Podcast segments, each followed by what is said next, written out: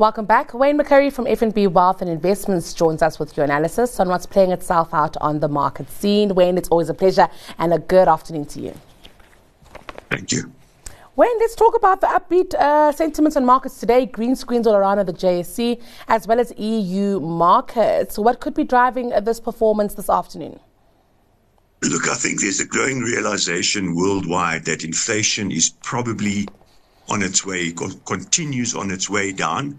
And I suppose more importantly, that interest rate increases are probably no longer on cards. Maybe in euro an interest rate increase.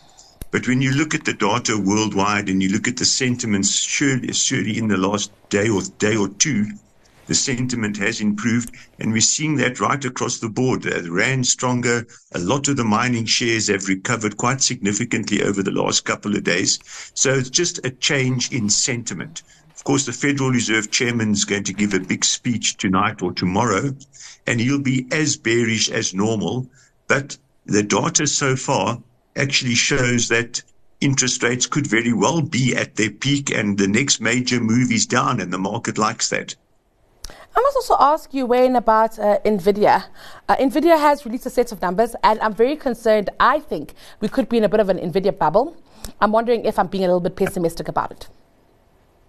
Look, it's quite possible you are in a bubble, but understand this is not like the dot com bubble of 20 odd years ago. Mm-hmm. The company is making profits.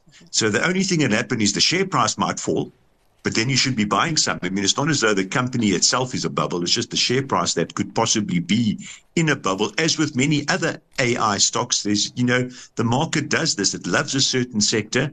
It pushes the share prices up too high. The share prices can come off. But if there is an underlying good growing business, which certainly seems to be the case with NVIDIA and others, then that's the opportunity to buy. I think it's too expensive to buy now. But if we do get, I don't know, 20%, 30% price weakness, it'll actually be a very strong buy. Let's also talk about uh, PMIs coming out of UK and the EU. Both of them uh, going in the negative direction. Wayne, it's just just you know further confirmation of the economic downturn we are seeing in uh, that part of the world. In the UK, probably more than the EU. Yes, UK is probably doing worse than than the, than the EU is. But look, this is a cycle.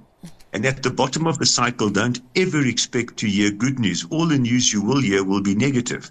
But of course, if, if I'm right and interest rates are at their peak and the next major move is down, the situation will look a lot more positive in two years' time. And that's what the stock market anticipates. So this is the thing that many people don't understand about the stock market. Mm-hmm. mm-hmm. The stock market, ref- the stock market reflects what it think, what it thinks will be in case in place in two years' time. In other words, the market always looks forward.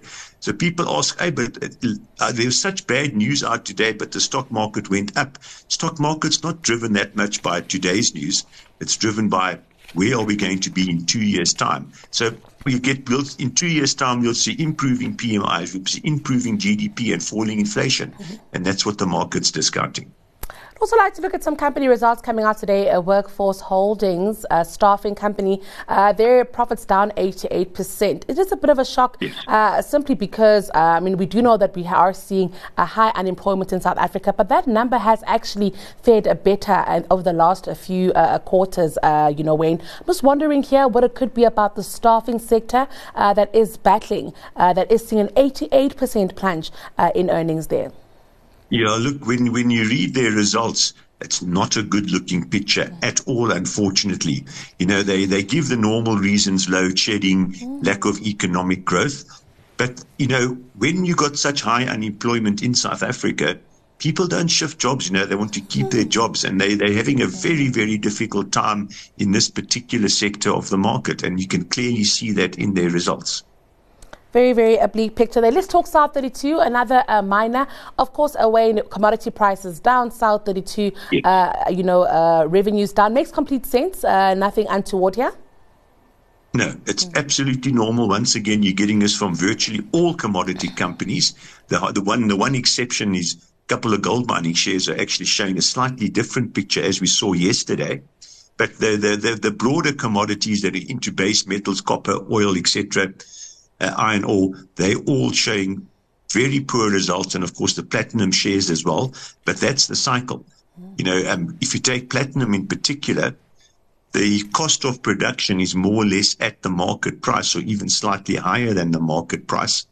And that always seems to be a turning point of the cycle is that if you make a loss when you produce something, you just stop producing and that ultimately leads to a higher price. Then throw in slightly better demand because of lower interest rates going forward. Now's the time you should be buying the resource shares. There are quite a few companies that have, uh, you know, in their outlook and in their guidance, really uh, pinned their recovery on China. Now, South 32 yes. is one of them. Wayne I'm just wondering here, uh, you know, if it is a realistic uh, way to guide the economy right now, just considering uh, that we keep seeing uh, data coming out of China that isn't very convincing, um, and that yep. it is, you know, something that investors can see as well. Um, I'm just wondering if it's a, the right way to be guiding, you know, investors. Well, look, mining companies and resource companies have been dependent on China for 20 years. So it's not new that their, their fortunes are almost dictated to by, by China's fortunes. But look, it's once again a cycle. China is going through a slump now because high debt levels in, within China, but maybe more importantly, the economies that they export to, the US, the UK, and Europe, aren't doing well under high interest rates. So their exports are down. And that still is still a major growth engine for China. It's not as big as it used to be. Domestic consumption is now also a major factor in China. But if the world's economy picks up over the next two years, China will also pick up.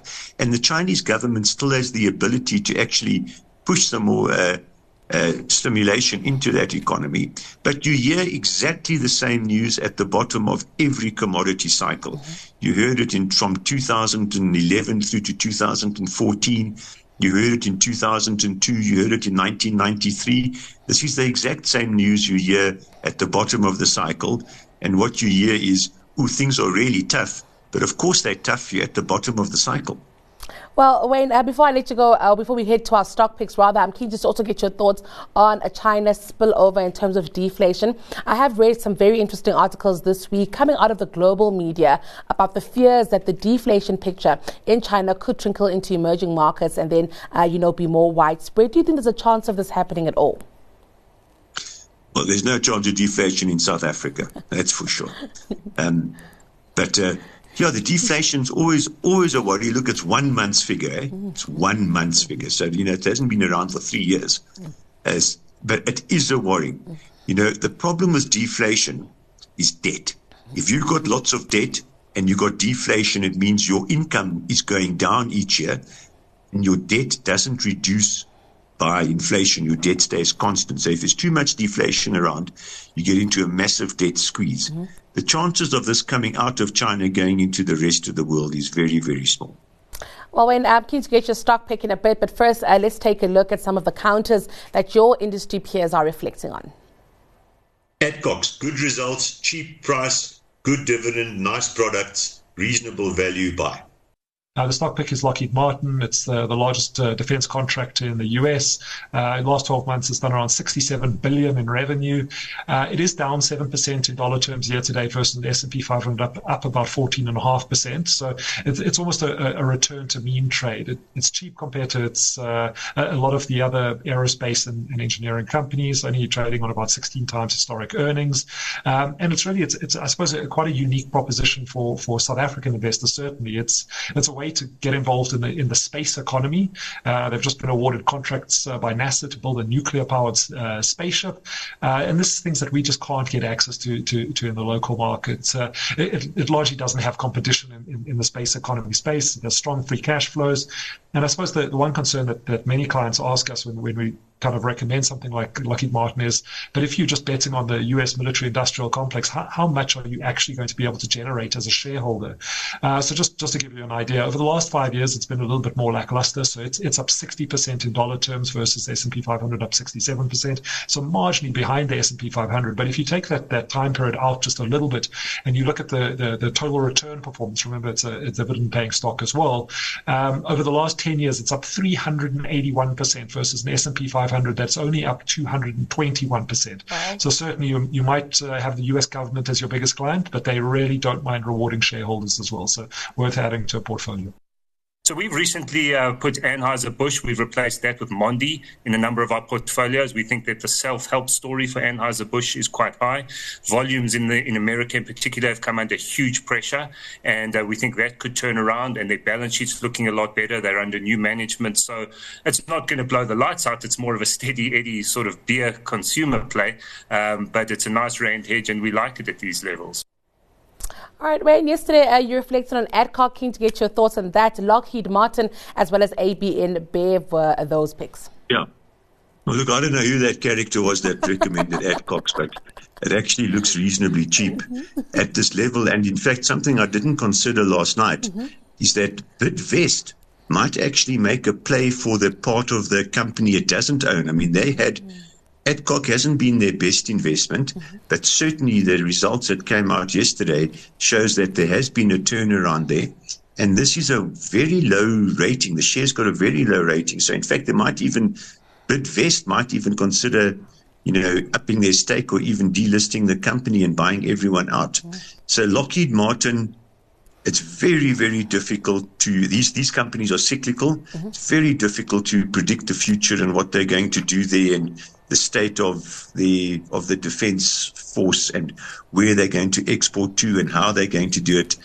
I'm not an expert on that, so I, would rather reserve comment on, on Lockheed Martin. Mm-hmm. SAB InBev, I actually agree with the commentation, uh, with the recommendation in that it's not going to shoot the lights out, but it's a good, solid company. You know, they've got, they way overpaid for SA breweries, and it took, it's taken them multiple years to actually try and work through that debt and that decision that they've taken. But there is the chance of recovery in, in the US market. You know, people have swung away from beer a little bit, but that's also cyclical. That'll probably also turn back to beer. So I do agree with SAB.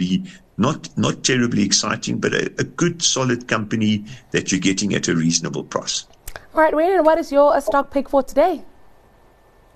Well, look, I mean, we've been actually looking around this this morning, and the SA retailers look incredibly cheap. They really do. So maybe maybe Mr. Price go in there and actually try it out. But Anglovaal Industries AVI also looks okay. But I think I'll stick with Mr. Price. Well, Wayne, it's always a pleasure catching up with you. Thank you so much for your time this afternoon. That was your midday markets update with Wayne McCurrie from FNB Wealth and Investments.